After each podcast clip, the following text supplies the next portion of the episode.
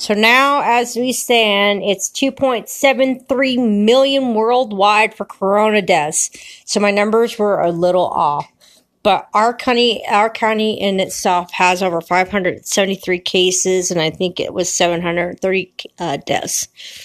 But we're almost into getting to close to 6 million here.